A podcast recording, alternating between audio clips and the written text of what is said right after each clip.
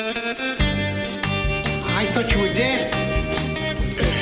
Sun out of your eyes and be yourselves. Heard you were dead. She's dead, wrapped in plastic. That man's dead back there. It was worse than dead. Must be dead. Is this a dead man, Doctor?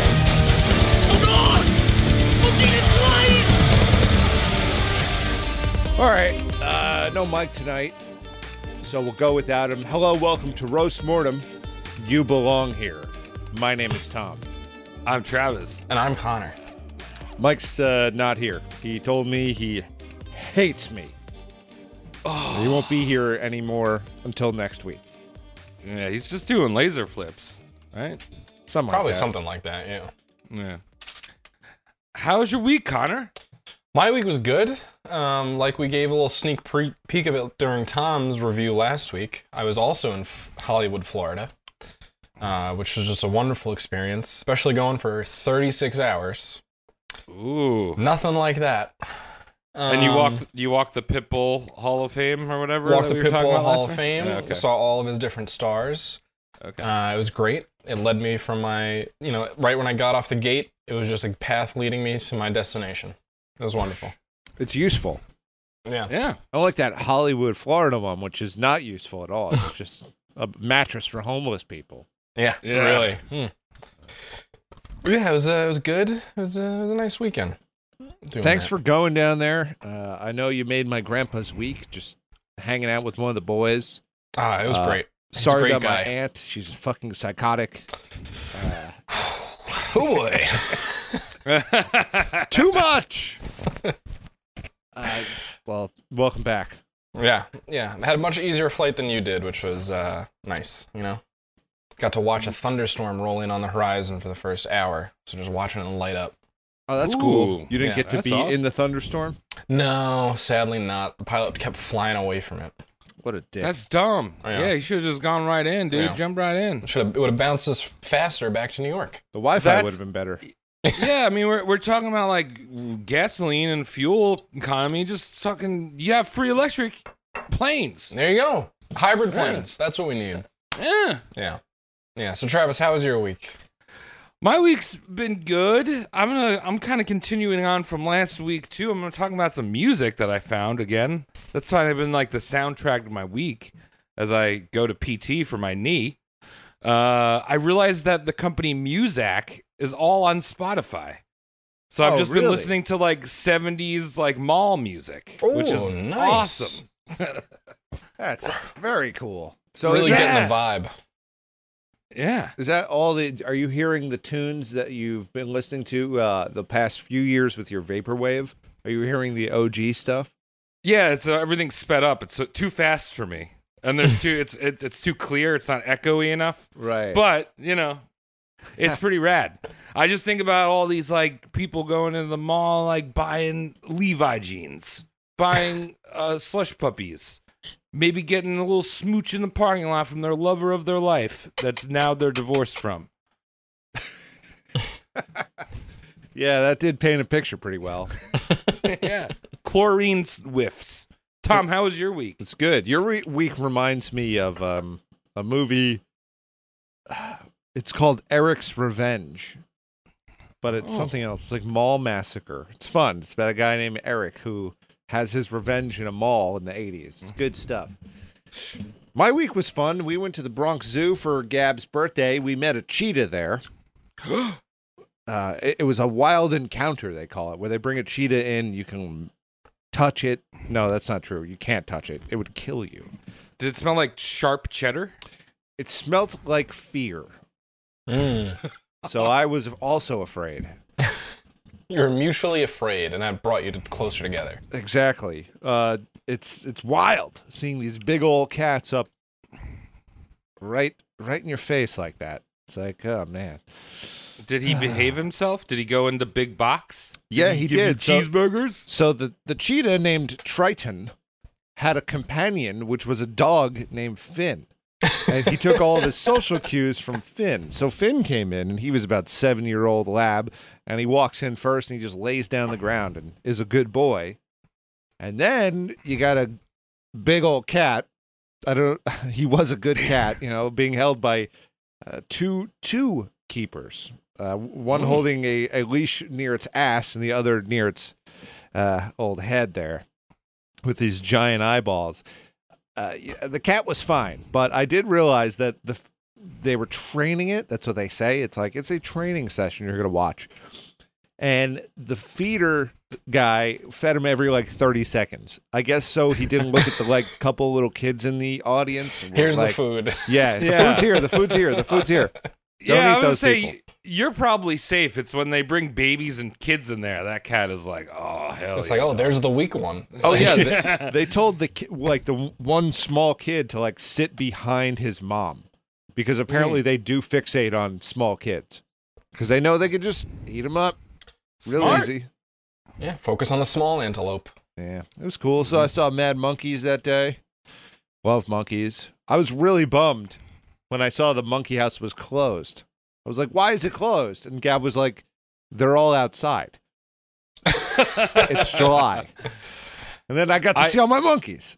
Nice. One thing, one thing I love about the Bronx Zoo, like some of the older buildings, they have that like very classical architecture, right? Like the monkey houses, but then they have like reliefs of monkeys and shit in them. Like, Yeah. it looks like really Greek and like, but then you've got like zebras and lions and shit hanging out in there. Yeah, I think they f- it was founded in like 1860 or 70, yeah. and they were building.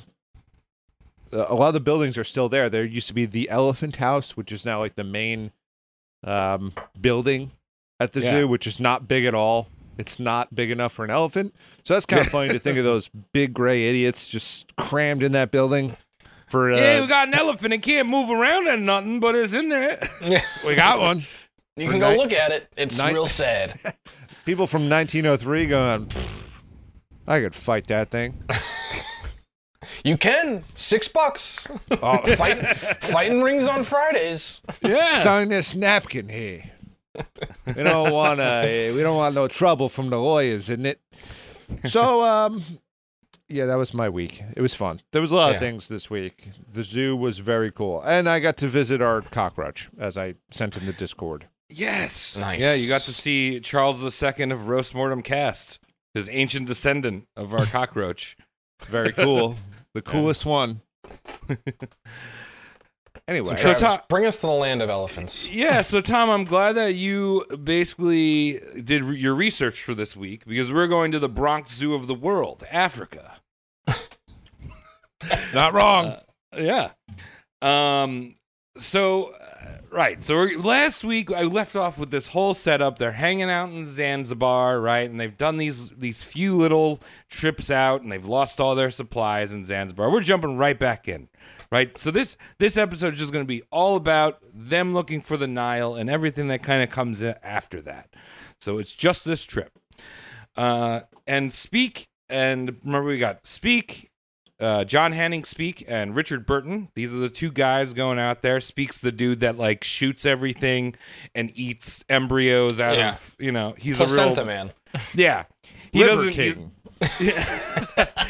he doesn't speak he's like a dumb idiot too he doesn't speak any of these languages he's just like like there to shoot things and for fame and glory and all that stuff and burton kind of knows that but like you know he's got to bring someone along so uh, they sail from Zanzibar, Zanzibar to the mainland of Tanzan- non-modern day Tanzania on June 16th, 1857, and this officially marks their 21 month journey in search of the Nile.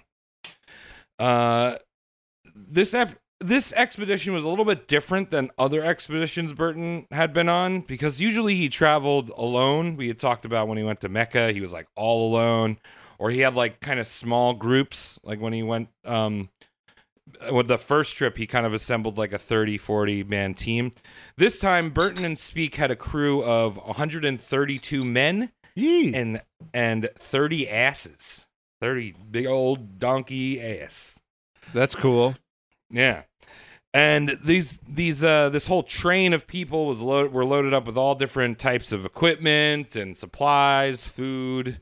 Um you know, just for them to trade. They had like a lot of like cloth and beads to trade with the locals. Um, now, this initial route into the interior of Africa was not exactly wilderness. Um, they actually ended up taking a path that had been taken by Arab slavers for about 100 years. So, you know, you can imagine that you've got people traveling back and forth along this path. It's not exactly like you're walking at Hexer Park. You know, you're still going through the jungle, but you're going to encounter like You'll you know, find small- a roadside hot dog stand every now and then. Yeah, yeah, Yeah, like that guy with the little umbrella over his little stand, yeah, making his way. Ah, Peter. Peter. yeah. Peter North. Nice, nice creamy hot dogs. Yeah. no, no, thanks. I like them dry and very soft. Water. Small, tiny. Water. Can I? Do you guys have knishes? Uh, so uh, it wasn't an untraveled path. It was still kind of un. It was still like you know you had to hack your way and with machetes and shit like that. But Richard and John were the first Europeans to ever travel this path, and uh, in the spirit of being a white person and going somewhere where they shouldn't go, they got terribly sick and had to be carried almost the entire first leg of their journey. I think that's a. I think that is a uh, survival technique of the white person. If you have enough money and you can be carried around, your body will become sick. So your legs can be preserved and thin. Yeah. Yeah. I was gonna say they're definitely faking this sickness. Like Yeah. they Oh, definitely yeah. brought along some ipecac and we're like, "Hey, take a swig of this, and they'll carry us the whole way." I feel like this is like when you hear about those rich people that climb up Everest, right? You know they're not doing the climbing. They're like literally sitting on the backs of a Sherpa. Yeah. And the Sherpa's getting up there. At least, I mean, they they might be pulling up a rope, but that's about it. Yeah. Uh, Also, uh, what's weird about that is they apparently just leave your body there if you die. Yep. Like, they Yeah. use them as markers. And it's also polluted as shit. I think they're putting a Taco Bell at the top. that'll clean, that'll clean the place up. yeah, yeah. Mm, a lot more brown on that mountain. So, uh, uh, so I wrote this section incorrectly. Good. Summarize Yes. it. All right. um, now, because they're going through, um, like it's not like your your average walk in the park here. They're going through different types of biomes, right? They're going through like bogs and dense jungle. Um, when they go through the bogs, like a few of their asses get stuck and die. Um, and due to the extreme humidity, most of their supplies either rusted or rotted away. So paper was reduced to pulp. Uh, serving tools were pitted and corroded beyond use, and their fu- food almost instantly molded up and became, you know, inedible. So, uh, all right, no paper. How we gonna write? How the whites gonna write? Nothing. How are they gonna wipe their ass? Yeah, Good point. F- the food thing's not a problem because there's just in tropical environment there's fruits everywhere. Yeah, but these are dum dums that are going to eat the poison boys. Oh, poison fruits. I say, where's my fish and chips? I would love to have a fish and trip uh, chip tree somewhere in my area, not in my property, but Yeah, God, Ni- a nice cod tree. yeah. yeah. So so Speke always tried to be that like English gentleman. He's like above all of like the local things. Burton, we know, likes to get likes to stick his dick in that local culture, right? And not just not just actually stick his dick, but immerse himself in the local culture. Um, so he tried curing his sickness. Is like they didn't even go into what type of. si- I feel like they get everything. They get like yellow fever. They get cholera. Like everything's gonna happen to them along this He's trip. got jungle fever, baby. Yeah, yeah. So Burton tries to cure his illness using local medicines, and his this treatment that he describes basically getting wrapped in a blanket and then like hot boxed, like they just smoked random shit into this box, and he's like wrapped in a blanket. Turn me into a joint. It's the only thing. We put some sage in there, spray some spray paint, just you know the natural things from our environment. Good aromas. Uh, so this didn't work. He stayed sick. He's gonna stay sick the rest of the trip. He's uh, off and on his feet. Uh, but after about a month, Burton reaches the slave trading station of Zorarango. uh, which is probably modern day Morogoro in Tanzania. If you're if you have any knowledge of what Tanzania looks course, like in their major state. Of course, cities. classic Morogoro. I had an ex girlfriend once try to tell me it's Tanzania. oh, that's Ah. good. I was trying to explain that she was thinking of Tasmania, and uh, didn't end well. no, Guy's always wrong. Doesn't matter. Well, guess what? She's dead. Fuck that bitch. That's not true. she just doesn't Uh, know where Tanzania Yeah, she just and I don't. Yeah, Yeah. it's fine. Hopefully, See, she's I- there. I had to open up my Google Maps for the. I thought that Madagascar was like where Zanzibar or where Zanzibar was, but Zanzibar is north north of Madagascar. Uh, anyway, Gotcha. it's it's hard to remember geography in Africa because all those borders are fake anyway. So, uh, so they rest at this slave trading town for nine days to recover. Nine days was definitely not enough, uh, especially for Speke, who could not walk at this point. Burton was at least able to stand. Um, and Burton was starting to like, you know, I guess I don't know what he's writing in. I guess not all the paper got ruined because he's taking notes during the trip. But I He's guess tattooing that- himself. Yeah, Hey, you may be able to get some actual paper there. Yeah, I mean th- these are definitely like there's trading stations. There'll be paper floating around. Uh, there's also he also has he also has supplies that were sent behind him by like an Arab trainer uh, tr- trader. That's like gonna it was supposed to be like two months out or something, and we'll we'll see when he eventually gets that. But he, it's almost like you know you're sending like checked baggage, right? And then it gets lost, and you have to Right. Yeah. Or when you're using DoorDash and Yeah. fucking Clarissa eats all of your fries. Yeah, but she'll explain it to you. She'll know. She'll tell you why. She couldn't explain shit.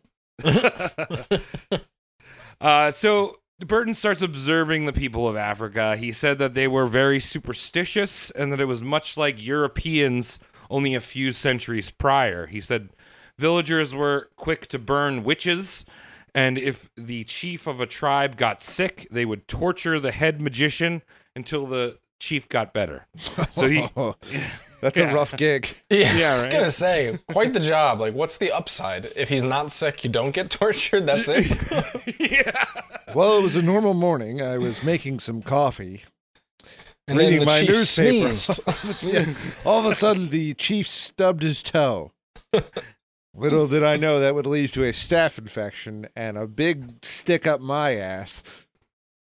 Hmm. Right. I mean, so I thought it was kind of interesting because usually, like I said, I'm kind of sparing a lot of the super racism that Burton gets into because it's just really not worth repeating. But I think in this interest, instance, it's kind of interesting that he's like, yeah, they're not that far off from Europeans, just us a couple hundred years ago when we were burning witches. Look, as mu- as weirdly racist and terrible as this guy's been, he's always had a logic to him that I've Yeah. had to respect. yeah, for sure. Yeah. Uh, it's his own logic, but I am a, I'm personally appalled by racism that doesn't have any humor to it. So if you can only keep the funny racism, that would Oh, be what- fine. We'll get funny. We'll get funnier. Um, so he also said that East Africans were constantly at war. They were capturing other Africans and selling them off into slavery. Kind of one of the reasons why he was like, oh, everything's ass backwards here. Uh, Burton also said that in his writings that he was a little bit em- envious of the African way of life. You know, he said that uh, man in these lands want little and works less. They don't don't want much. Just hang out. it's a good life. Yeah. He also see. He said it seemed as if everywhere th- they make a life. l- Sorry, it seems that he said that it seemed that everywhere they make a life one long holiday. Oh, nice. I mean, who fucked that one up? The Europeans, the whites. yeah, the guy Right. walking through doing surveying equipment. yeah, the the whites and the Rothschilds. They ruined Yeah. it for everyone. John Speke and David Livingstone. uh, and of course, we have to talk about the big old elephant in the room. BB uh, BBC's Big Black Cocks. oh, I thought you were gonna say elephants. I, th- I thought that was gonna be a nice little Nah, nah. Yeah, actually, I don't think he wrote about elephants, but he definitely wrote about dick. So let's talk about some peepees. We talked about terrible things that happen to vaginas in the area. Let's talk about some peepees. So he said Arab women of the warmest passions abandon abandon themselves for African slaves, whose attractions are found irresistible. Their embraces are exceedingly prolonged, and it's said it's said for a space over an hour. Uh, they are even capable of performing twice during one night, and the tension of the muscle equates to their endurance. These guys are eating a lot of blue chew. That's what I'm getting from this. yeah. Um, on the other, and he said, on the other hand, men often neglect their wives for black women. I'm using a different term for what he wrote, uh, for some cogent reason or preference that must exist. And he plays a little bit coy here because, as we'll see, you know, he runs into some black ladies. They're like, "Oh, they're pretty sexy," you know. He he gets it. Eventually, we'd re- well, we're going to reach the Wagogo tribe, where he said that uh, they were renowned of their loose ways of life and that they were well disposed towards strangers of fair complexion, apparently with the permission of their husbands. Oh, a bunch of Wagogo dancers. Yeah. yeah. So, a similar quote about uh, large black peepees. Um, he said, This is the best topic, by the way, for three men on the internet Yes. of, of our color and our class. Three white dudes. Yeah. Three white talking dudes. about this. Perfect. We all have desk jobs. Yeah. he said debauched women prefer black people. That's a different word. On the account of the size of their parts. I measured one man in Somaliland who, when quiescent, which means soft, I guess, or qua- quiescent. I don't know what word that is, but I wrote soft. When he's soft, uh, he numbered nearly six inches. Uh, this is a characteristic of the black people, another replaced race of uh, end of African animals, a.g., the horse. Whereas a p- pure Arab, man and beast, are below average of Europe. Moreover, uh, these imposing parts do not increase proportionally during their erection. Uh, coincidentally, the deed of kind makes a much longer time and adds greatly to the woman's enjoyment. Uh, in my in my time, in my time, no honest Hindi Muslim would take his womenfolk to Zanzibar on account of the huge attractions and enormous temptations there and thereby offered to them. Huh. So he's saying that they're they're showers, not growers, Oh yeah. and that that helps them with their stamina. But I also like the fact that he's like, yeah, I measured a soft one at six inches. Like he's walking around like, can I see your PP, please? It got bigger as I was measuring it. It was crazy. So strange. And then he goes on to like slight Middle Eastern people, Yeah. which is pretty funny to me because I didn't do it. Little backside dig. Like, Yo, it's crazy. These guys, they got whoppers, real whoppers down there. Those guys in the Middle East, they got little peckers. But uh, let me tell you something about uh, what's going on. Just like the the fact that he thinks this is important enough to write down is very funny. and also to submit to like a government like funded agency, the the Royal Geographical Society. Did he like slap? was Did he slap a dick on a piece of paper and like trace it out? Like that's one. like when when you do like a turkey hand. Yeah, but it's just a penis. so as they traveled, they you know they set out from this slave um the slave trader um encampment. And as they traveled further and further inland, they started to see more and more caravans going the opposite direction. Now, apparently, there was an outbreak of smallpox, and people were trying to escape. But Burton and Speke trudged on forward, and of course, a lot of their caravan got smallpox. And when they died, they literally just like chucked them in the woods. Well, of course. What are you gonna do? Bury all these people? yeah. hey, sir, another another guy died of smallpox. Mm, gross. Get him out of here. Hey, why don't we go get smallpox? I'm already really sick and I live in a coffin. Burton had to deal with a mutiny of a few of his native soldiers that he bought, uh, that he brought along on the way. They accused him of not paying or feeding him proper them properly. Burton was able to defuse the situation, but this would come up in the follow up to the expedition. These soldiers like bailed, but they survived and they made it back to Zanzibar. So just keep in mind that he's like cheaping these dudes, and they're leaving, and then That there's a group of angry soldiers at his embarkation point. yeah. okay. By September, all but one of the asses remained. Uh, so Burton started to trade with the local slavers along the route with what little supplies he had left. Um, and he, of course, he made sure one of his priorities was purchasing a slave girl named Siguju, or I don't know. Definitely not her actual name. yeah. Definitely just him speaking in English, and she's like says, uh, "Sukuju." Oh, that's your name. Good, good to know. Yeah. um, now, I don't know was a bit of a beast girl, to be honest. Uh, she obviously distracted a lot of the crew, but whenever she was given anything, like they'd be like, "Oh, you got to eat," you know, she just break whatever the people gave to her. She just like smack, like throw it against a fucking tree. Yeah, you know the guy who sold her was probably her dad. Just very sick of that shit. Yeah. Uh, she would eventually be sold later down the trip for some rice. Um, and her new owner returned to Burton the next morning with a cracked skull. Give me back my rice. So she's pretty badass. Oh, On she's on got the- opinions. Yeah. On the 5th of September, they started their ascent of the Rohiro Mountains. Uh, here, Speke almost died. He slipped in and out of consciousness. He was just kind of like laying there. They're like, is he breathing? I don't know. The crew's also nearly attacked by a local tribe who was raiding a nearby village. Uh, but they were spared when the tribe saw the caravan was pretty much had nothing, and they're like, "Eh, not even worth our energy." Okay, we respect that. Business tribe. Yeah, yeah. Like, yeah, I don't know. That guy is dead. They're carrying around a dead guy. Speke. Uh, you have nothing. You know, your clothes are rotting off your body. There's a guy with uh, a hole in his face from a spear. Yeah.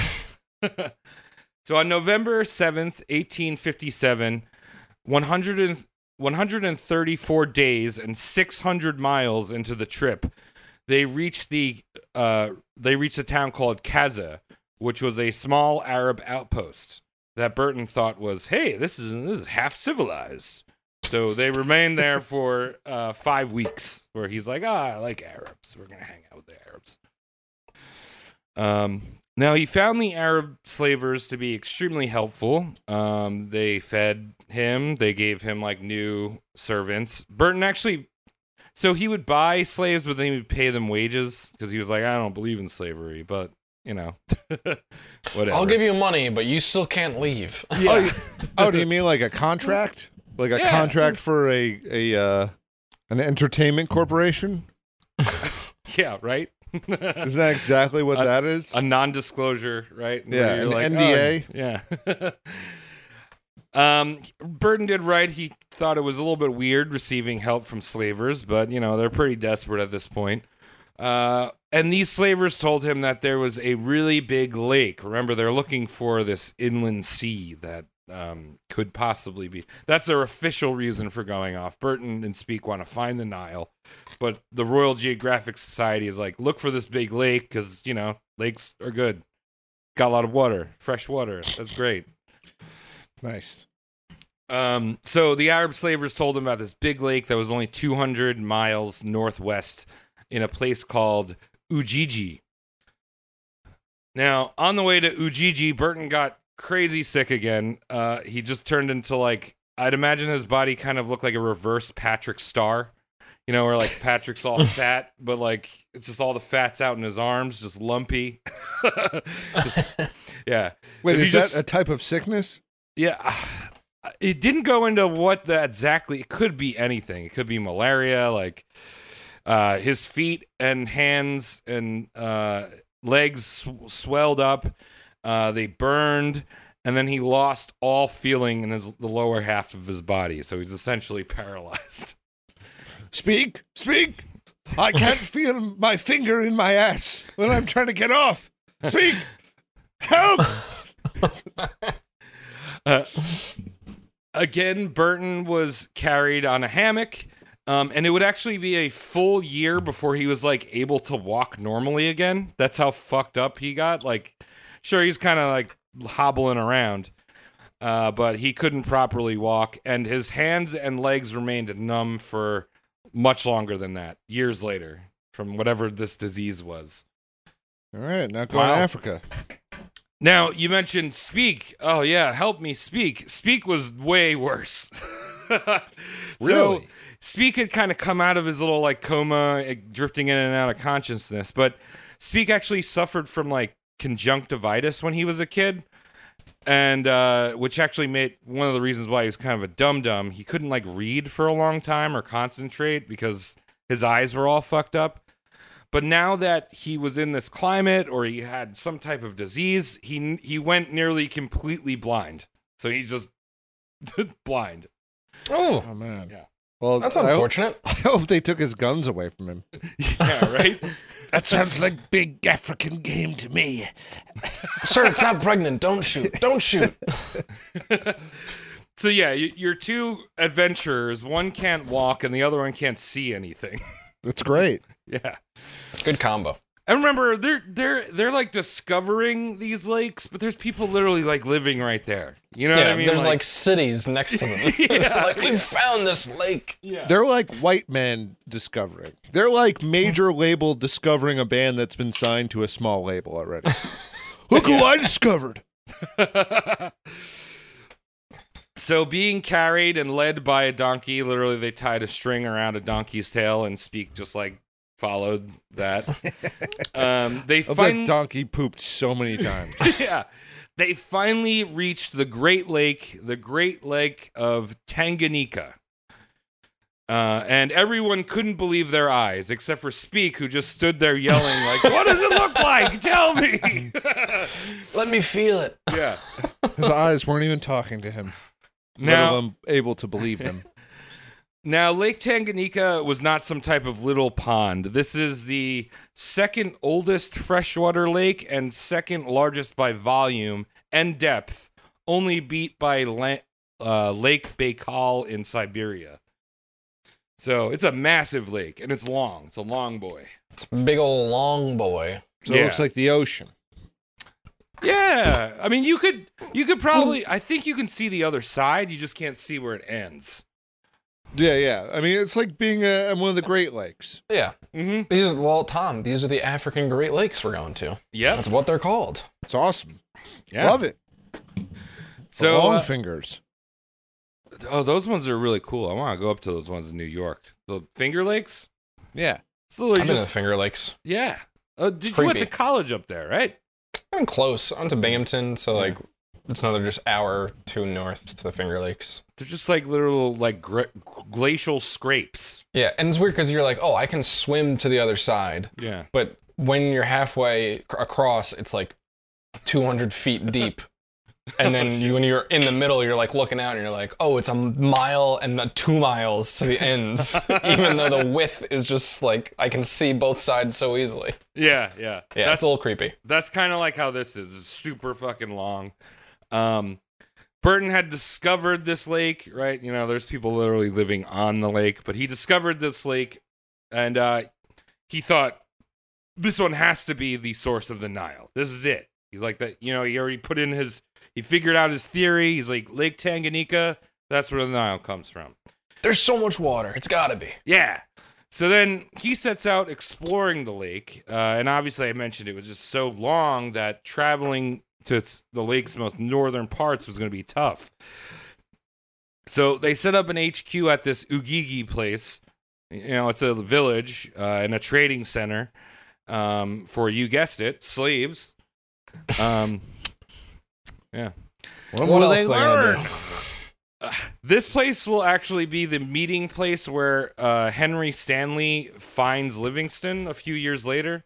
Like this Ujiji is like where David Livingstone's just like, oh, where am I, Mister Magooing around Africa. Gotcha. um, the chief of Ujiji was a little bit sus about uh, Burton and his crew because they're like, "What are you doing? Like, you're not here trading slaves or ivory, which the chief collected tax on. So, like, don't hang out. We don't want you here. You you're weird. And Yeah. one of you is blind, and the other one, Doctor Yeah, Xavier. freak. Truthfully, we haven't set up a tourist industry yet, so we have no way to rob you blind. Uh, no pun intended, sir.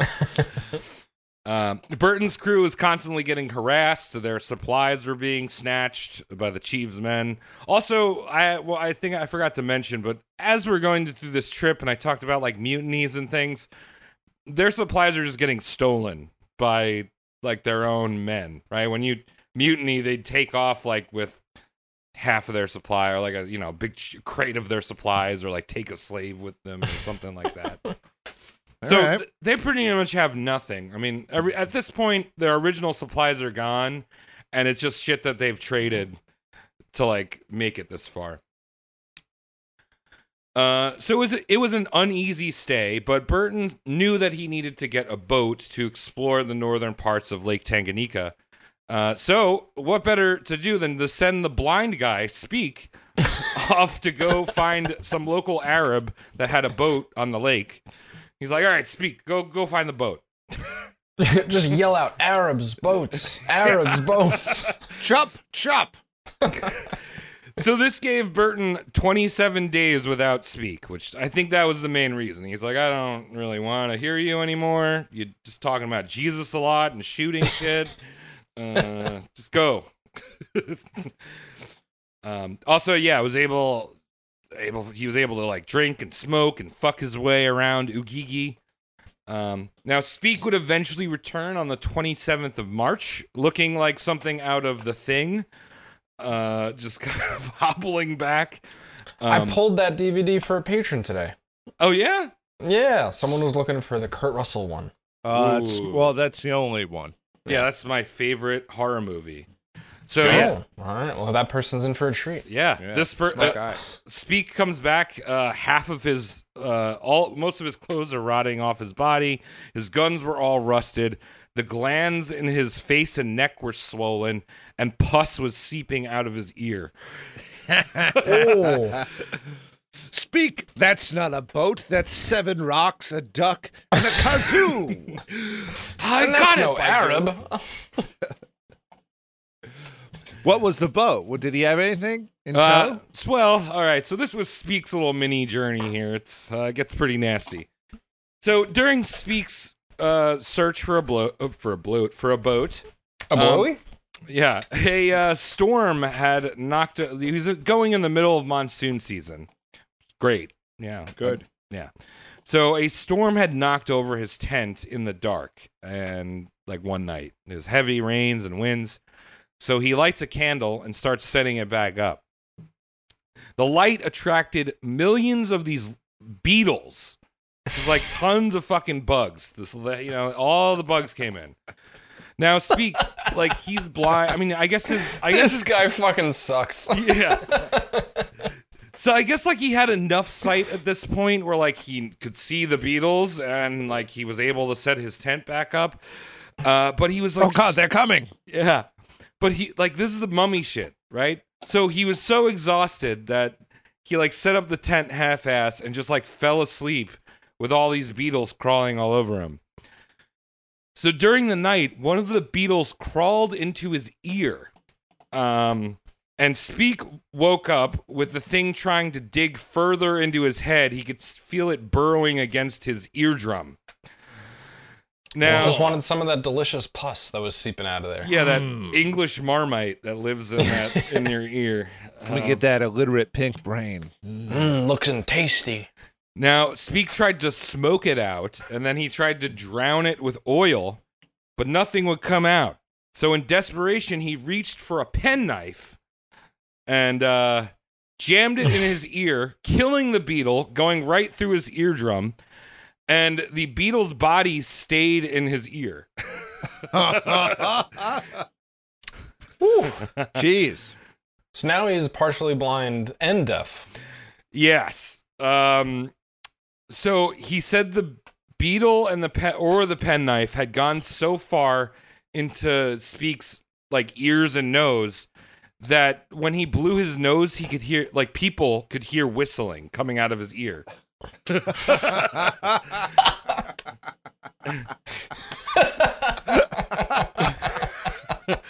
and also for the next like three months, whenever he like cleared his nose or did anything, like parts of the beetle would come out, like legs, fucking wings. Oh, this guy's amazing. I'm so happy this happened to him. yeah. so that's the abomination that walks back in the camp, and of course, there's not like he put like alcohol or you know anything on his ear, just rotting off. His head. God. And these guys did this for fun. Like, yeah, let's go on an adventure. Yeah, they didn't have to. They could have just drank tea. Yeah. Burton was furious because after all that, Speke had not come back with a boat. He's like, Yeah. you look all gross. You come back here, you don't have a fucking boat. You had one job to do, god damn it. The only thing that Speke, the only info that Speke got from on his way, I guess he bumped into some more locals. He said that at the north end of the lake, locals could feel like a pull in the water, as if like you know when if you've ever been canoeing and you like go into a lake, you get that kind of pull when you get towards like a river, right? Like all the water like kind of converging. little tide pool. Yeah. So he, the locals said like, yeah, there's like this like pull as you get towards the end of the lake. Now Burton knew that no matter what, he was going to go explore it. So he was able to work with this chief in Ujiji, work some deal out where he got two canoes. Both one was uh, 40 feet long, the other one was 60 feet long. Big ass canoes. That's nice. Yeah, and uh, they were completely manned with like the local tribes. You know, they had guys rowing and everything. And they set out in April north into the Lake Tanganyika.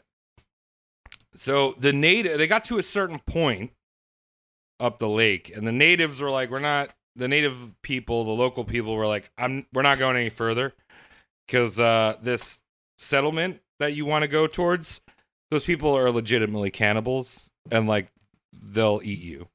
Like we don't. We're afraid to go any further. oh, good. interesting. Speke. Why don't you go up there with a couple of these men's I don't care for? Bring some ear beetles. yeah. Speke would probably be great because he's already rotten meat. They're like, eh, I don't know about that guy. You're basically sushi, man. Uh, so the tribe like refused whatever they did. They weren't going to go any further. They like docked the uh, the canoes, and they were only at the like the last kind of their tribes, you know, last settlement before they entered these warrior cannibal area. They were only twenty miles from the end of the lake, um, but Burton couldn't find anyone to take him that last leg of the trip and God forbid he's going to go alone. I mean, you know, he's not going to do any work himself. Well, know? I mean, he's not really capable. His feet aren't even like he can't feel them. Yeah, he's got stubs.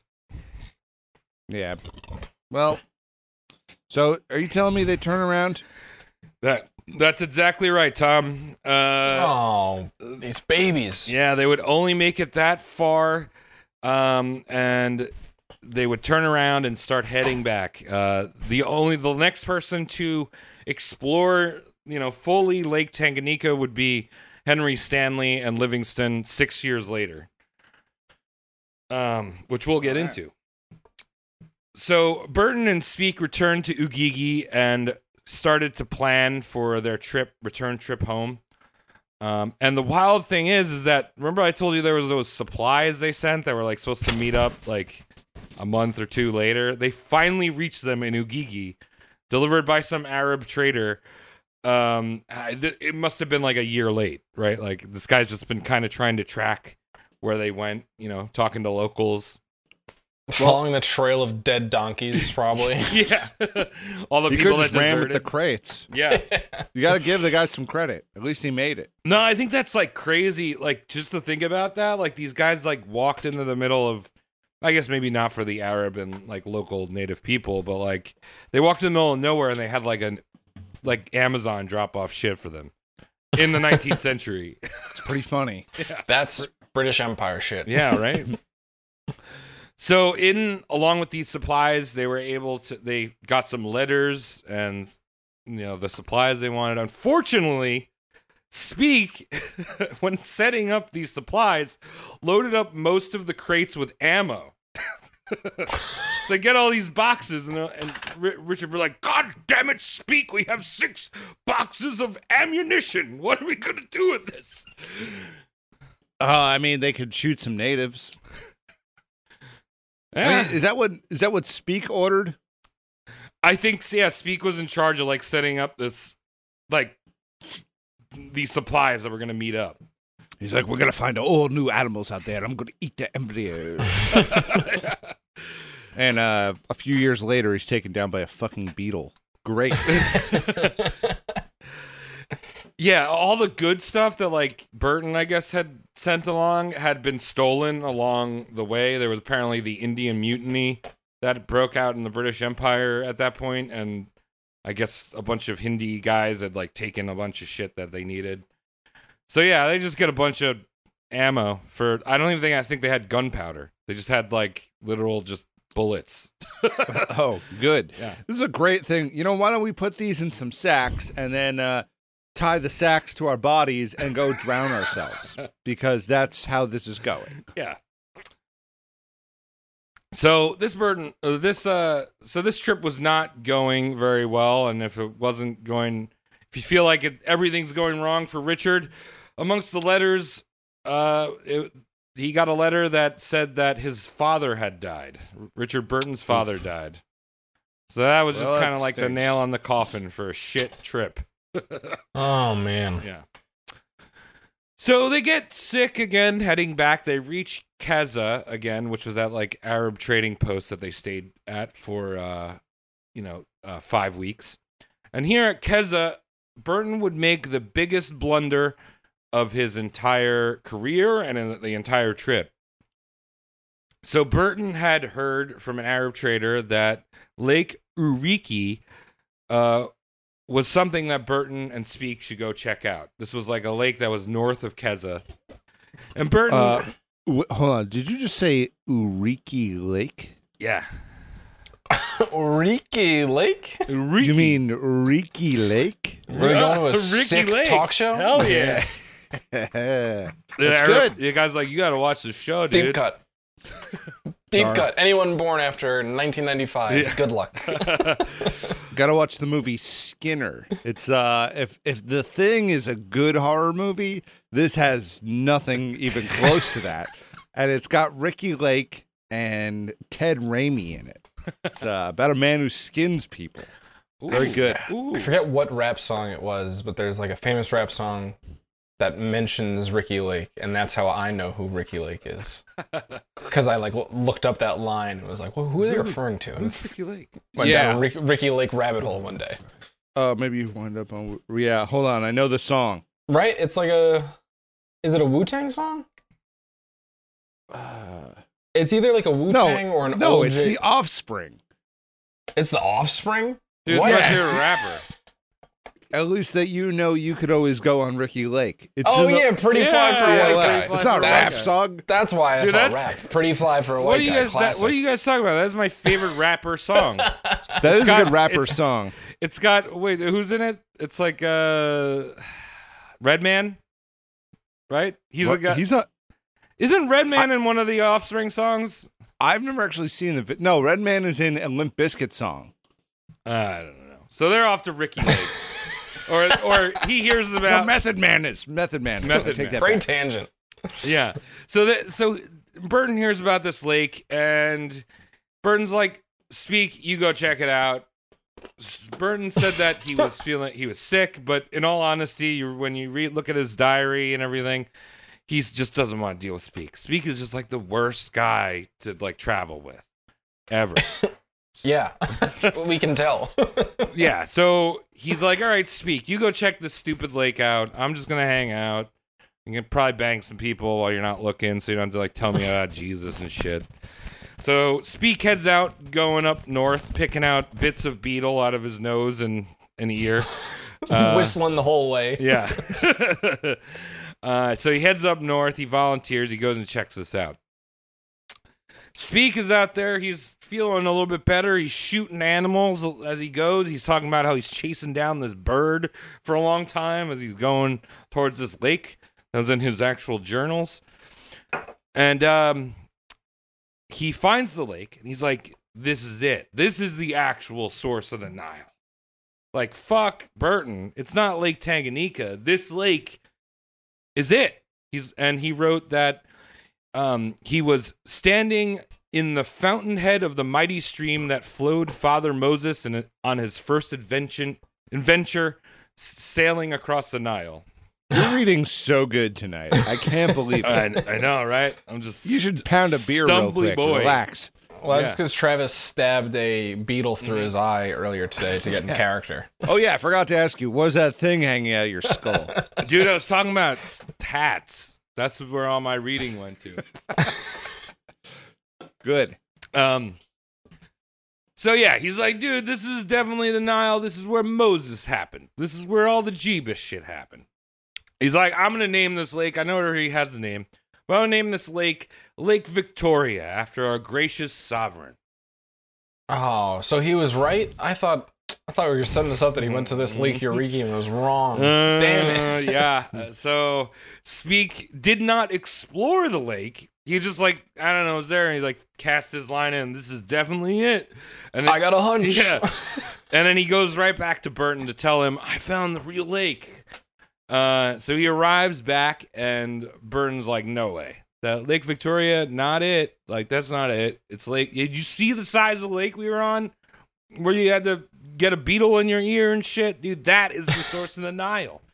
Of course. Yeah, they even said that at the end of the lake it's flowing into something. So that's what it is.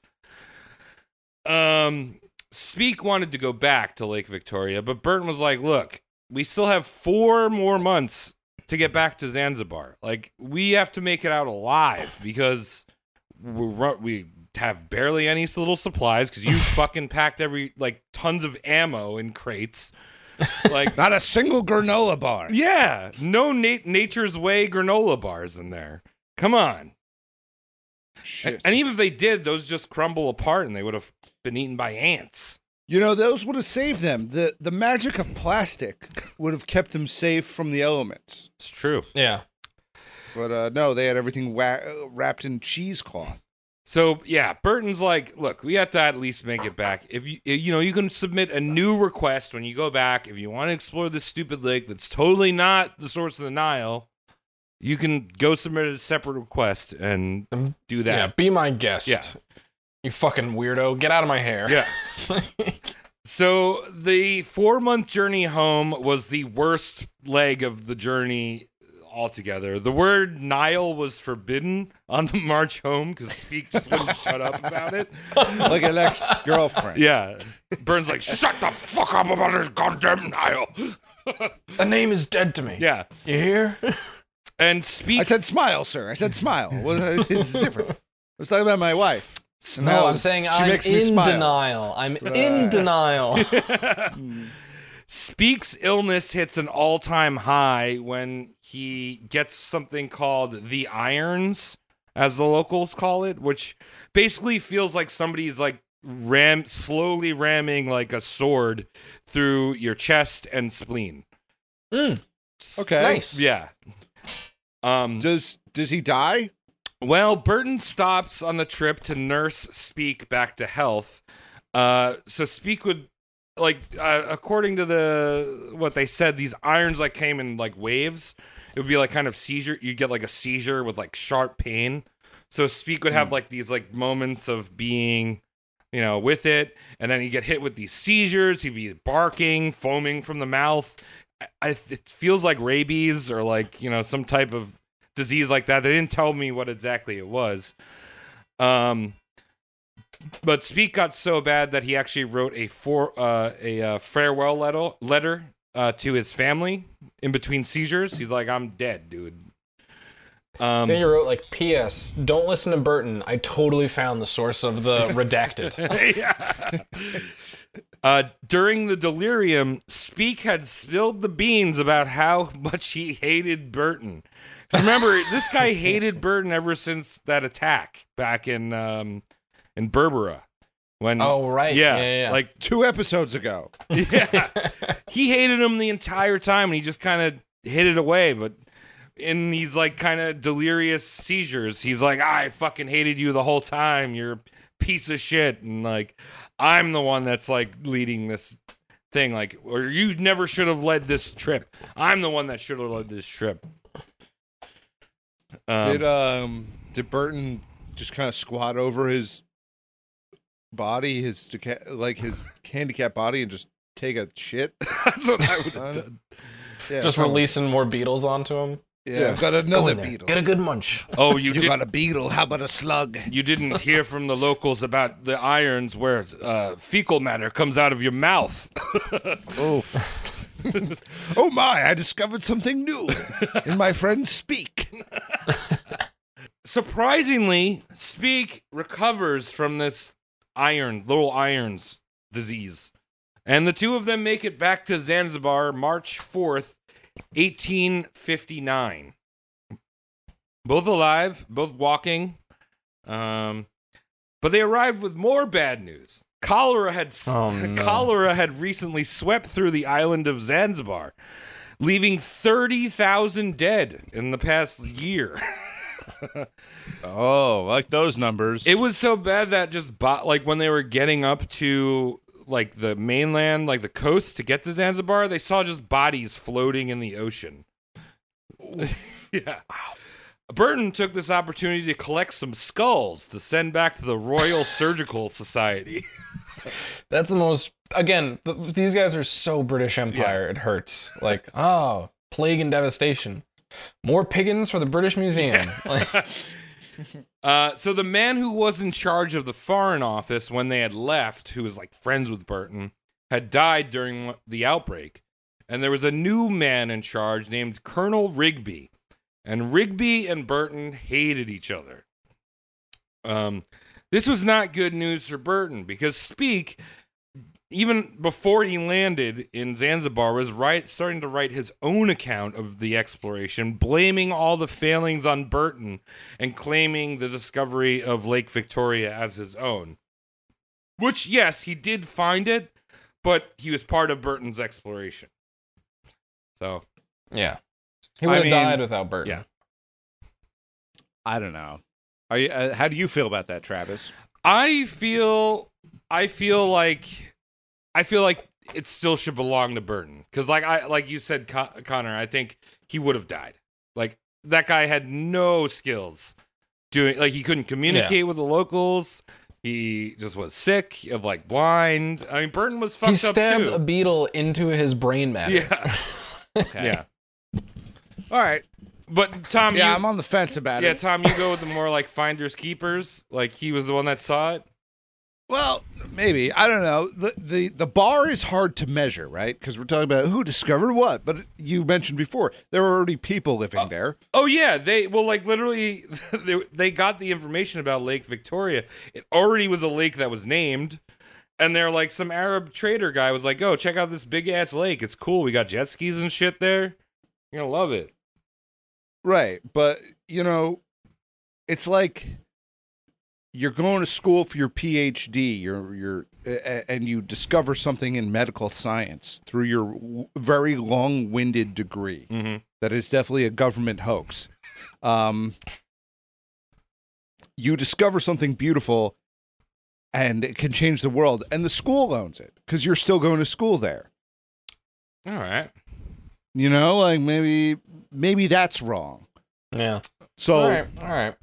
Ma- it, it's different enough. See, But uh, I, I would see it as if you were a race car driver and like you just like set the world record for some crazy course, and then the guy who attaches your wheels in the pit is like, "I did that, dude. That's me." but he's uh, well, if you're sponsored by Budweiser, then Budweiser did. yeah, that. Budweiser. You know what I'm it. Yeah, saying? yeah, yeah. I would say Yeah. Budweiser did it. You did. Right. The guy in the cockpit. He's. I mean, in the the old what do they call that thing? The uh, The pit. it's just a pit, Yeah. right? Yeah, the pit pit lane. I don't know anything about racing or pit racism. box. So, Yeah. so he didn't do it. We know that. That's crazy. But Budweiser took Dale Earnhardt Jr. across that. Yeah. You know what I'm saying? I'm just really Yeah, Wrangler did it for Dale Earnhardt Sr. yes. Yeah, I'm just really excited for when the Coca-Cola uh, Corporation like sends a flight to Europa and we change it to Sprite, just like Sprite the planet, the moon, the moon of Sprite. That w- I'll take it. I'll no, take it. No, it'll be it'll be either um, Europa presented by Sprite or Sprite presents Europa, Yeah. the moon of s- the Saturn com- uh, motor vehicle company. yes, The Staples Saturn. Yeah, and it'll change every three years. Yeah. yeah. They sold. Oh, they've sold the naming rights for Europa. That probably will be happening when we're dying. Yeah, Like in our That- in our yeah, 80s yeah. and 90s, that's when we're going to start seeing like all that shit go down. Uh Procter and Gamble present the Yellowstone National Park. Hey guys, did you know tonight is a full moon presented by uh, Gatorade. Home Depot? Yeah, uh, that that's something that a- as soon as I see that too much, I'm gonna kill myself. So keep it up, America. Yeah. So, all right, I was saying Rigby and Burton don't like each other. Speke's starting to write about how he's the mastermind behind this trip. And Rigby and Speke become allies against Burton. And they start to launch at an all out assault on Burton's character. Rig- Rigby would launch a formal investigation on Burton when those remember I mentioned those slave slaver deserter guys, like the soldiers that deserted him that said like he was yeah, the against- soldiers he was cheaping out. yeah, on. so they show up and they go to Rigby and they're like, "That guy Burton didn't pay us for our services."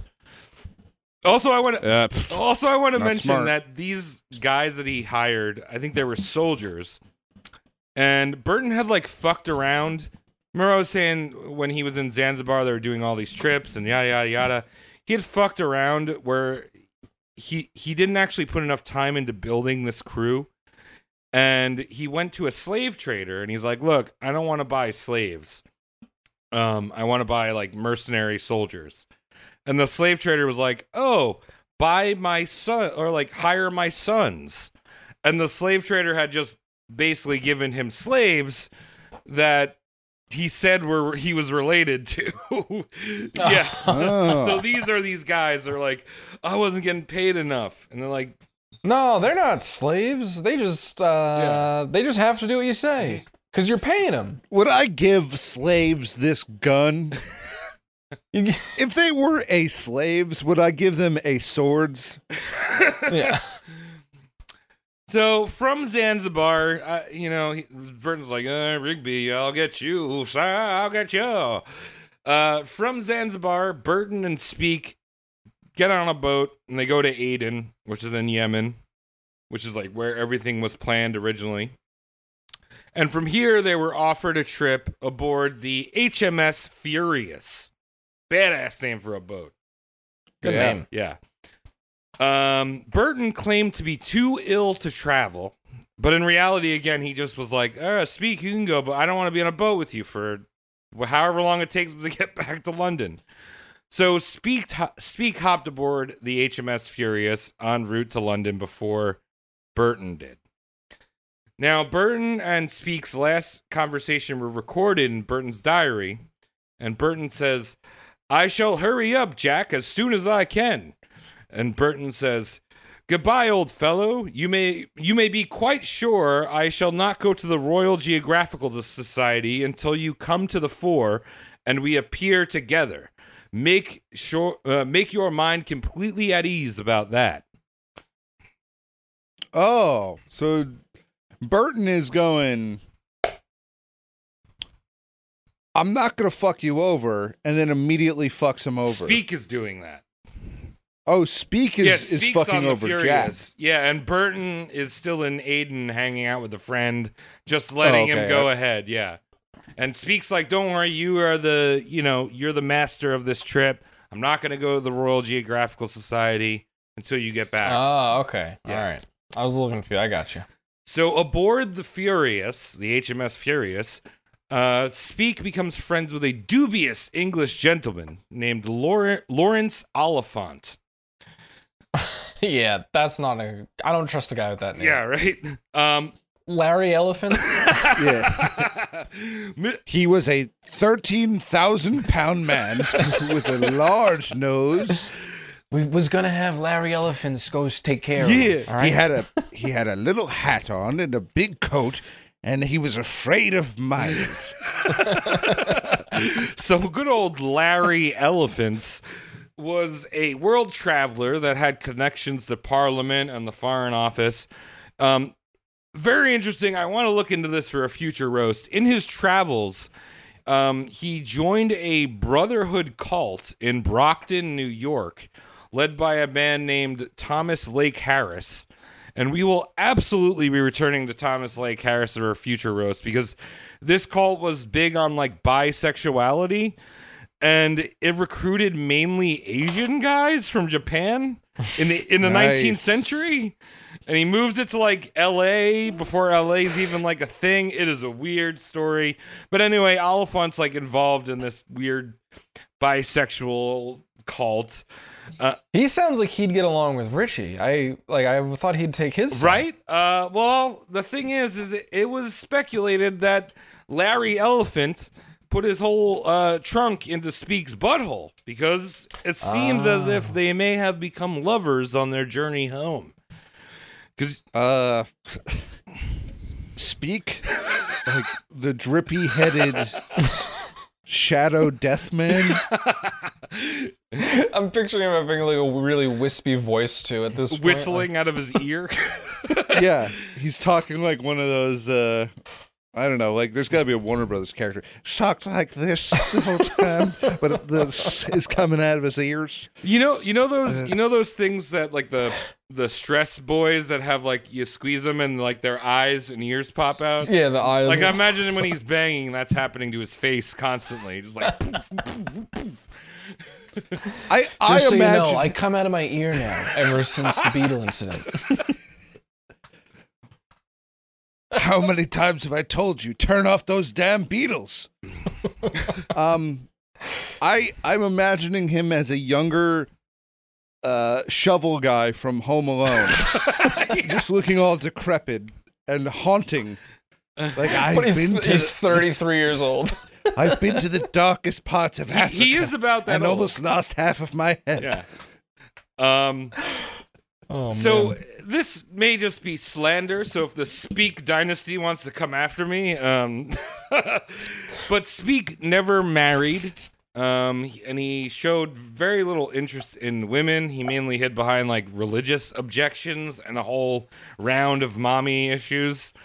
Um, so he never really, besides one account that we will talk about, he never really was like pining over anyone. He never married. So people are like, ah, maybe him and Larry Elephant, you know. maybe there's something yeah, there. maybe. So possibly during some pillow talk, Larry Ol- uh, Lawrence Oliphant convinced Speke to fuck over Burton and immediately go to the Royal Geographic Society, claim Lake Victoria as his own discovery and that it was the source of the Nile, and just shit talk Burton before he had a chance to, you know, give an official report. Wow. Um, so a day after the ship docked in London, Speke did just that. Um, and he proposed another trip to Lake, Lake Victoria to look for the source of the Nile. Burton would reach London 13 days after Speke on May 22nd, 1859. And already the scientific community and the general public had been singing cheers about Speke's discoveries, Oh man, I'd be mm. so mad. right? I'd be so can't believe he trusted Speke after all this, I know, especially after or like before all this. Like I feel like he should have known that Speke was gonna do this. I mean, I feel like the second you watch somebody gobbling a baby out of like a pregnant animal's belly, you just wouldn't associate. You just yeah, You maybe gotta don't trust that guy. This guy walks around shooting camels and eating their fucking shit out of them.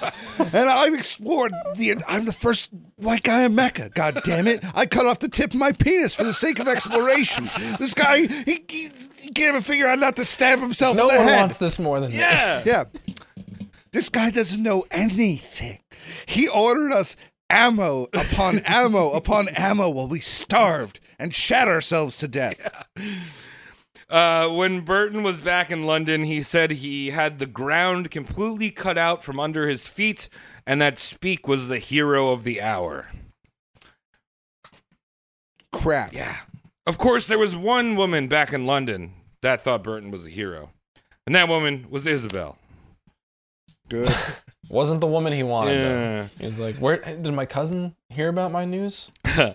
Did So did you send it out in the family reunion letters?" yeah. So what I'm gonna do now is a little bit interesting. I'm gonna pause the story of Burton in May of 1859, um, and we're gonna continue forward. But when we come back next week, we're gonna pick up and talk about Isabel. I just wanted to keep all of the Nile shit like all together. You know? Yeah, I got gotcha. So, so next week we're gonna start eight, May of 1859. We're gonna be talking all about Isabel and Richard's cousin and all that good stuff.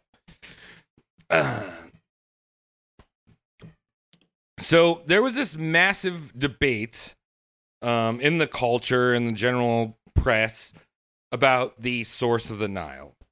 Burton had a firm fact that he, a theory that Lake Tanganyika was the source of the Nile, and Speke thought that it was Lake Victoria. We know now Lake Victoria is right, but at the time it could have been, I don't know, Lake Michigan.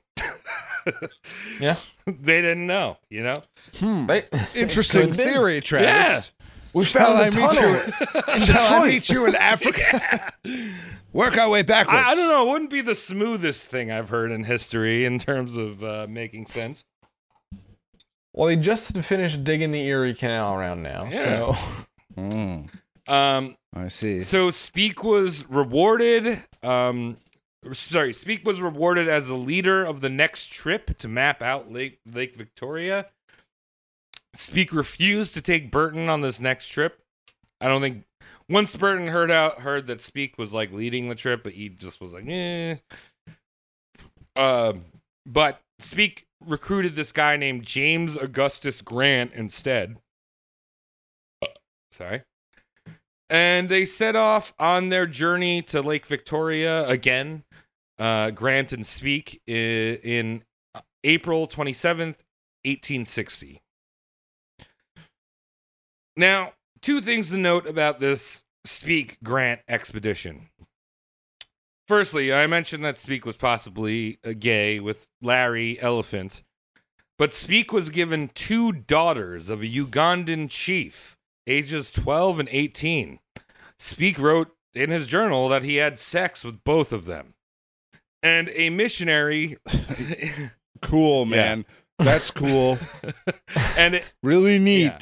and a missionary recorded that the 12-year-old got knocked up by Speke and delivered him a daughter. So that's gross and very Christian of him. Oh. Ugh. Well, Ugh. Yeah, Speke is just like a, a monster. Like he's a like a monster. I hate this guy. I'm amazed he didn't murder her and then eat his Yeah, child. I mean, that's honestly Yeah. the most amazing part of this story so if far. he didn't fit in so nicely into just Richard Burton's story, because he really didn't do much before this, we could do a whole episode on him. But we're covering him pretty much. You know, his Beetle ear. I, I don't Yeah, want to go back, to, this go guy back to this guy. um, secondly, Grant and Speke discovered Ripon Lake, which they claimed fed into the Nile. Uh, they also failed to map out the entirety of Lake Victoria yet again. but they found these like rapids and this thing leading out of the lake, Ripon Falls, um, and they confirmed that that was the source of the Nile. Like they were like, "Oh, we didn't go around the whole thing, but we saw this part, dude. You definitely that's where the Nile comes from." This is definitely Yeah. it. We swears. Um, now, interest, interestingly enough, Speke also cheated Grant out of sharing the discovery of Ripon Falls. So he sent him away the day before finding them. He just like came up with a convenient thing. Oh yeah, Grant, you should go check this out. I'm gonna go look this way. The, uh, I need you to go to 7-Eleven for me, which is seven to eleven months away of traveling. Yeah, Grant's 7-Eleven was none other than a Welsh explorer that was poking around. He was also exploring for the um, Royal Geographical Society. He was poking around the Gondokoro area um, north of Lake Victoria. His name was John uh, Petherick. Uh, Speke sent out Grant to intercept Petherick in order for to prevent Petherick from discover more exploring the region and discovering the source. So it was like very All like right. very uh, manipulative, very like I'm trying to protect my discovery. You know, Grant, I Mhm. don't want you here to find this thing that we know's there. I want you to go deal with the guy that's also poking around. Very kind of sneaky. That's fucking speech. Speke. Speech. um, Speke and Grant returned to London in 1863 as heroes. But there was a bit of a rift in the Royal Geographical Society. You see, Speke returned to London a uh, few months before this guy, Petherick, and immediately started shit talking him for not only losing his supplies, but basis, baselessly accusing him of being a slave trader. He's like, that Welsh dude, he's definitely selling slaves. You can't even, like, anything that he says is a lie, dude. Please Is he- ignore my three-year-old daughter and her 15-year-old Yeah. mom. Uh, yeah, anything that Welsh guy is saying, you probably can't understand it because he's speaking with a Welsh accent. It's fucking Yeah. awful. Uh, so the lies and the social shitstorming from Speke was so bad that Petherick sued Speke for libel. Good. Yeah. Good for Petherick. Yeah. Another rift was Burton. He was still holding on to the fact that Lake Tanganyika was the actual source of the Nile. And that Speke had and Speke gave him ammunition by not properly exploring the entire Lake Victoria and just saying that Lake Riften or Riften Falls was the source. You know, he's like, ah, well, I don't know. You're saying that this is the source, but you didn't even go around the entire lake, you dumb idiot. What if there's a bigger lake that you're missing? Yeah. Uh, so dumb. These guys are dumb. Uh, Speke was quick to throw shade at Burton, saying that had I been alone on the first expedition, uh, it should have it would have been settled uh, by 1859 uh, by traveling around Unyabi and Uganda with an Indian merchant. He's like, dude, I could have just gone around Uganda with this Indian merchant if Burton wasn't leading this trip. And it would have prevented the American Civil War. Yeah. But this was That's what we fought about. Yeah, this was some big shit talk from Speke, who at the time was deaf, blind, like a baby mole. Um, and also Speke didn't speak Speke didn't speak a lick of Hindu uh, Hindi or Hindustani. So okay, you're gonna go off with an Indian merchant, but like you're not gonna understand what he's gonna say. You know, this guy didn't speak English. I don't like Yeah. this guy. No. Sounds like a snake. And then Speke also followed up by claiming that uh, he had taught Captain Burton on his own request the geographies of the countries we had traversed. What? Yeah, he's like, dude, I I taught everything that Burton needed to know about everything on this trip. I taught him everything he Yeah. learned. Oh, you mean the guy who lives for learning by immersing himself into a culture went to the white guy who could barely read and said, guy- "Speke, where are we?" the guy who cut off a piece of his penis in order to learn more things yeah, had to ask for help. Yeah. From a guy who just likes to shoot shit and thinks he can suck in the brain power from the embryo. embryo. The adrenochrome of baby snakes. No, because I'm eating their babies, I'm inheriting the ancestral knowledge of the geography. I can't disprove that one bit, Mr. Speke. When's the next time you can go out? I'm gonna send you somewhere else, somewhere even bigger, to find Nile too. Super Nile. All right, so the people within the Royal Geographical Society were beginning to see how much of a bitch ass Speke was, and like how much of a liar He was, especially with this dude Petherick, and like how he was just kind of throwing this guy under the bus just because like he had fucked up some supplies or something like that. Especially the head of the Geographical Society, a guy named Sir Roderick Murch- Murchison. Uh, that's a good one, right? Mer- Murchison. Mm-hmm. Burton was not in the country at the time to defend himself from all this like Speke hate that's going on in 1854. Uh, but in July of 1854, David Livingstone returns uh, from his exploration of Africa, one of his explorations, um, and he decided decided to get you know throw his weight into the whole dr- uh, Nile drama. And now Livingstone was always like the fa- public favorite out of Burton, Speke, or any other African explorer because he was like the wholesome, you know, he's Christian missionary. He had like a superhero or hero origin story about getting lost, his wife getting killed, and then he has to go and explore the jungle and convert Africans. So the public loved this guy. Like he couldn't do any bad bad. Whereas like Burton was seedy and gross and kind of creepy, and like Speke was like a glory hunter, you know. He was the bad Yeah. boy. Uh, originally, Livingstone had, um, being a missionary, he sided with Speke because Speke was like overtly Christian. Uh, but then he thought, you know, he thought that Burton's writings were unchristian, heathenistic, and crude. But after hearing Speak grandstand and slander and all this shit, Livingstone like got behind Burton and started to support the Lake Tanganyika theory that that was the source of the Nile.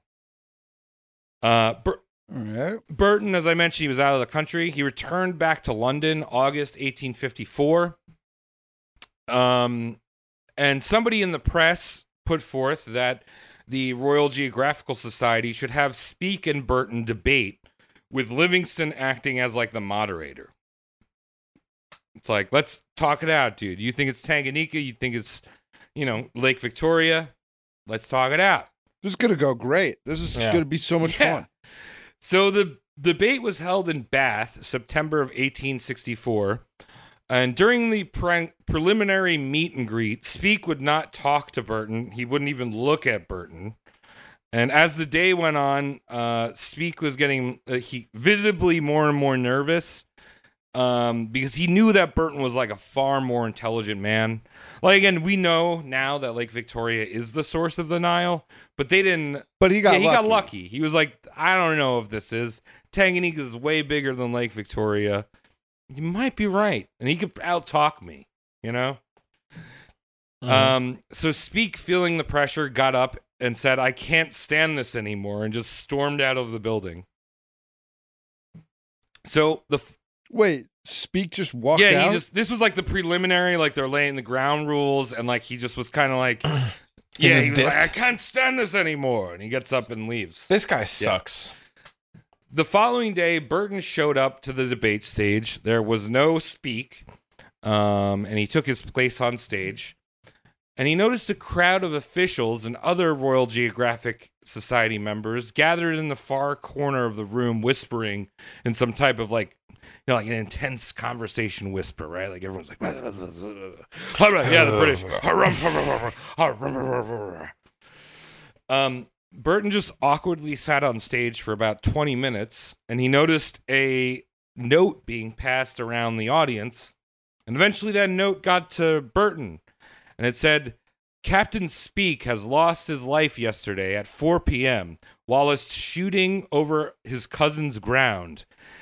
Uh, he had been he had been missed by his kinsman upon lying upon sorry this is weird old english shit found him wait this is weird old english shit and i wrote it wrong he had been he had been missed Is it copy and paste? How'd no you i had it to wrong? copy it from a book he had been Oh, he had right. been missed in the field and his kinsman found him lying upon the the heath shot through the body close to his heart uh, he lived only a few minutes, and his last words were a request not to be moved.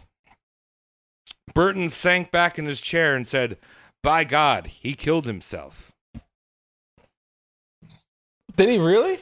So we're gonna talk. Wait, I thought it, it sounded like he got shot by his cousin while Well, hunting. we're gonna be talking some true crime here because this is unsettling. we're going to true crime. This this this series has everything. Welcome Wow. to the True Crime Yeah. Podcast. Um, so supposedly the day before, Speke went out shooting with his cousin George Fuller, a gameskeeper named Daniel Davis, and a surgeon named Thomas Fitzhubert Snow. Uh, Oh, he's got three names. yeah, he's the oh, killer. yeah, yeah, abs- absolutely. Um, and that, we always knew that whenever Speke got riled up, his favorite thing was to go out and shoot small animals. That's just something that he did. Like, ah, I'm flustered. That's what Yeah, he liked. we go shoot some animals. So they're out. I wouldn't take any of that away from him. Yeah, so they're out bird hunting. They're f- shooting pheasants, and Speke was carrying a Lancaster breech-loading shotgun that had no safety latch on it. Now the three men spread out looking for them tasty partridges in a pear tree. That's how you hunt for them. You just grow pear trees, and they sit there. Now Yeah. his cousin Fuller heard two shots go off um, in the direction like where Speke was, and he looked over there, and Speke was like running after this partridge or uh, English jaunting, you know, like maybe not running because he's not running. Uh, and he turned to he turned in that direction. He saw Speke trying to like step over this two foot stone wall, and then he heard a third shot, and Speke collapsed. Oh my god, he sh- shot himself on accident. Uh, Fuller rushed over to Speke, who had a massive hole in his chest. Speke told him not to move him, so Fuller ran for the surgeon, that Fitzhubert Snow guy, uh, and they just watched Speke bleed out, which took 15 minutes. So I mentioned this was a bit of an unsolved mystery as the coroner declared the death as an accident. As and he explained that as Speke was mounting the wall, he brought the gun close to his chest, and the hammer had dropped, and one of the barrels discharged into his chest. Oh, so he basically shot himself in the chest with a shotgun. Yeah. While Just- climbing a two foot fence. yes. Well, remember, Tom, he's still probably a little blind, a little deaf, and he is whistling as he goes. I want to see him compete on American Ninja Warrior. Well, here's the thing. This is why it's contested, is because everyone that knew Speke found it so hard to believe that he had been careless with a gun. I mean, this was like, What do you? Are you talking about trigger yeah, discipline, bro. Is this dude hardcore in his trigger discipline? Dude, this guy was pretty much Yosemite Sam or like a, a trigger discipline YouTube boy. Like he was just shooting. Con- he had more rounds than you can look up the biggest gun guy on YouTube, and this guy shot ten times more rounds, even with a fucking breech loader, you know, or muzzle loader.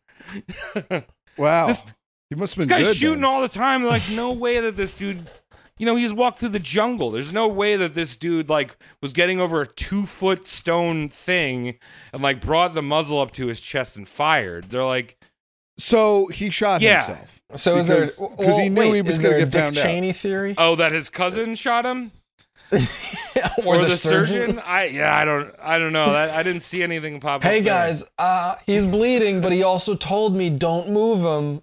so right? Just let him be. I mean, maybe, maybe some people thought that. I mean, they also saw how like butthurt he was the day before. We're like, I can't stand this, and just like walked out of the debate hall.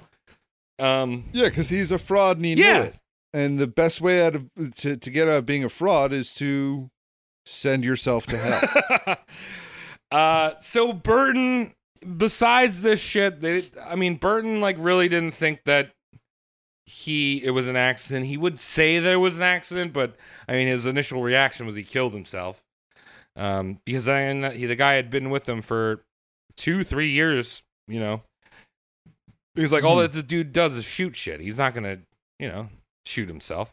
Although I have seen some dumb idiots on YouTube that are like, I shot this 50 caliber and it had just exploded in my face. I don't understand. Also, if they said there was no hmm. safety latch Yeah. on the gun, then like maybe he was just you know he was so confident. He was like, oh, I'm, I don't need no safety Yeah. latch. I don't know.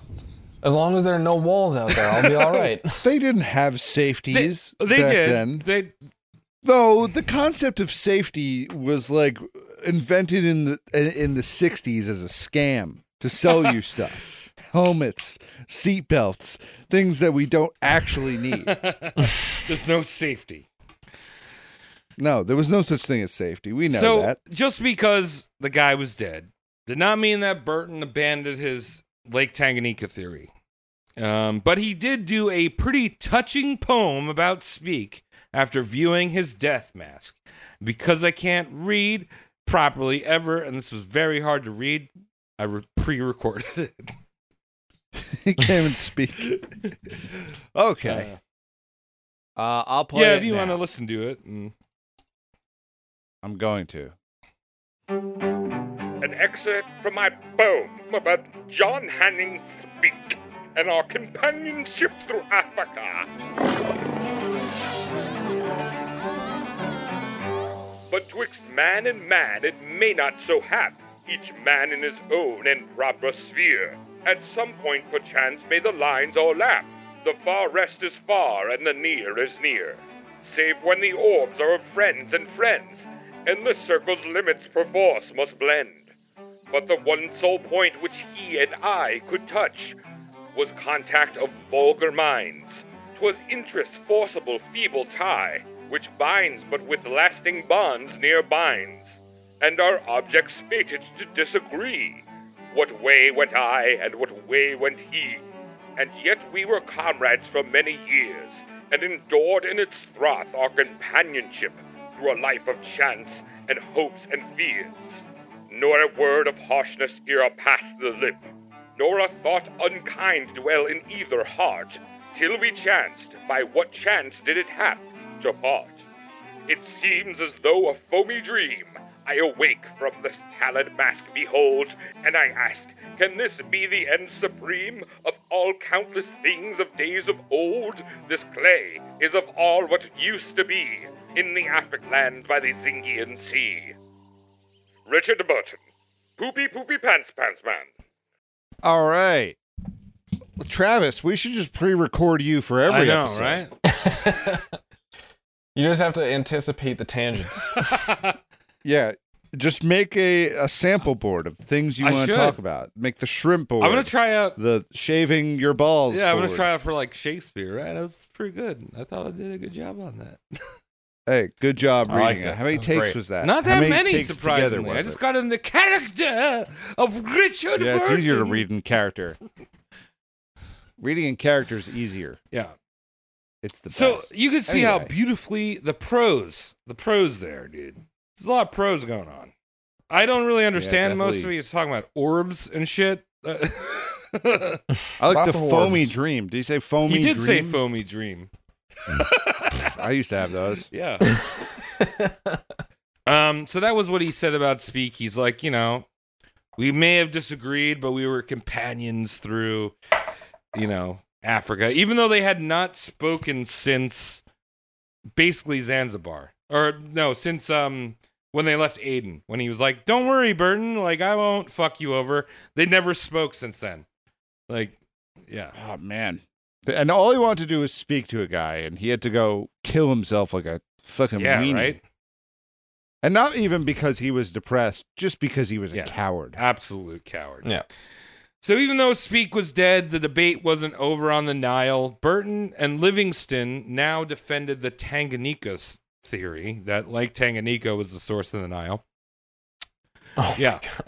Um, in terms of Burton going to Africa, this was the last trip that he would take to Africa for the Nile.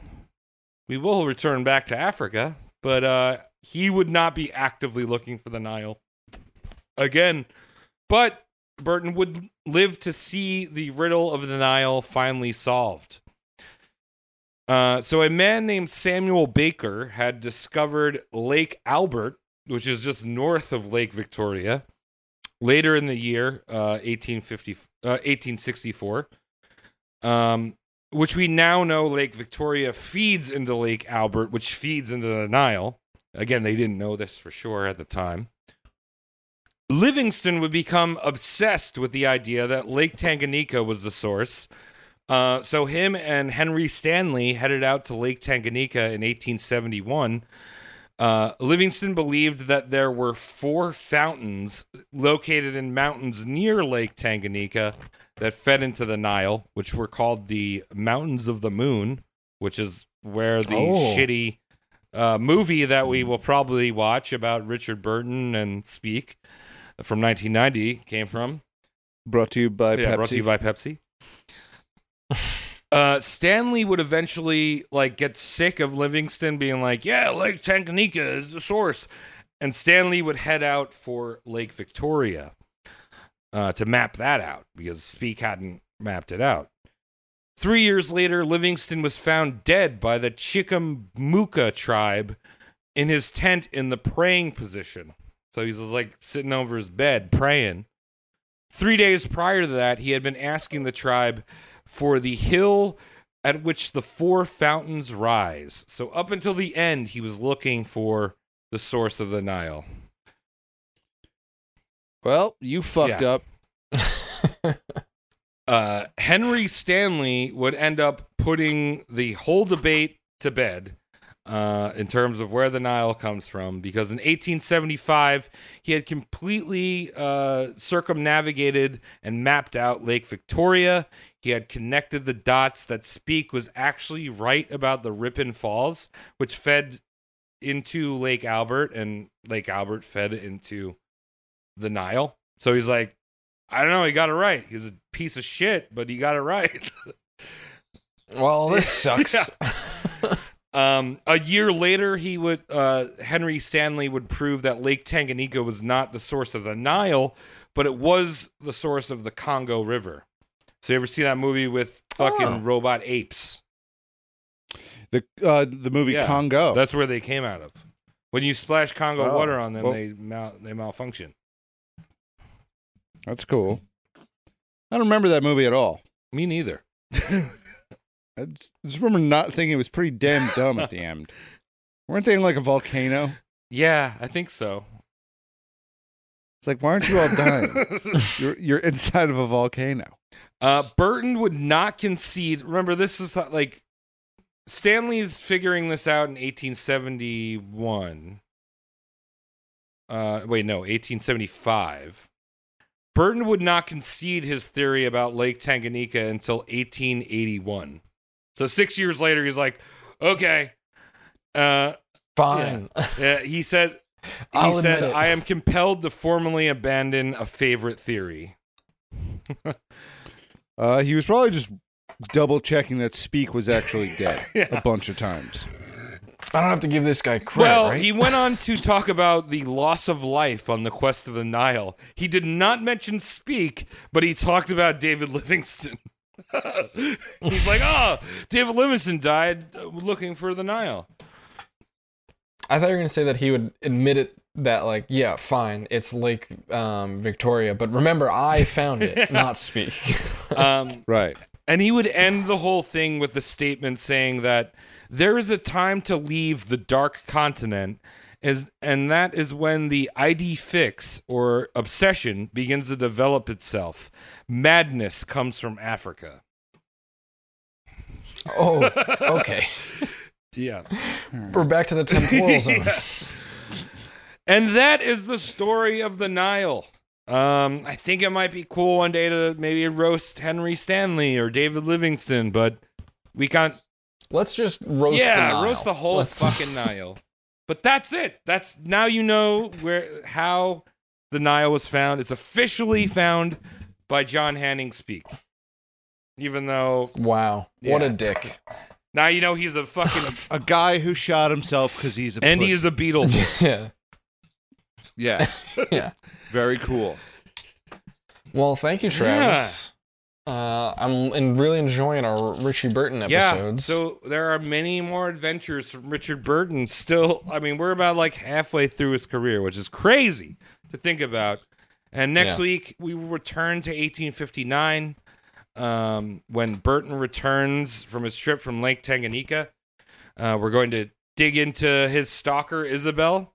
We're going to talk about him going to the Mormon Mecca, and we're All going back to Africa, but this time West Side. Is that racist? Nice. No, not really. I mean, it could be if you're Maybe really just poor Yeah. taste. if you're really, re- yeah. But we, this whole show is poor taste. Well, yeah, I wasn't saying it was We- not fitting. We excel in poor taste. Uh, yeah. So very cool. I'm looking forward to it. Uh, anyone who is confused about who Richard Burton is and made it through this episode and hasn't listened to the other ones, what are you doing? Um, congratulations, though. Uh, go back, listen to those. It's been a lot of fun. Yeah. Go to patreon.com slash roastmortemcast. Give us your money. One day I will buy Mike a sandwich. Yeah. Oh man. That's my promise to you. As Can't the wait. Dude, what is Yeah. it? Do you think it's gonna be a Manhattan? That is my favorite regional sandwich. What's a Manhattan? That's the roast beef sandwich with garlic bread and uh and oh, mozzarella, and gravy. Don't get that anywhere else. That is a good one. Mike and I have talked good. about. I gotta it. go eat right now. I'm in my bulking phase, guys, so I gotta go eat that right now. Go eat that. It's cool. pasta. I've been in my bulking phase for Oh, yeah. 34 years. Welcome to the club, dude. Well, it's it feels great, except my relationship with food is tarnished. uh, all right. Good night, everyone. Thank you, Shane. Jamie. Bye.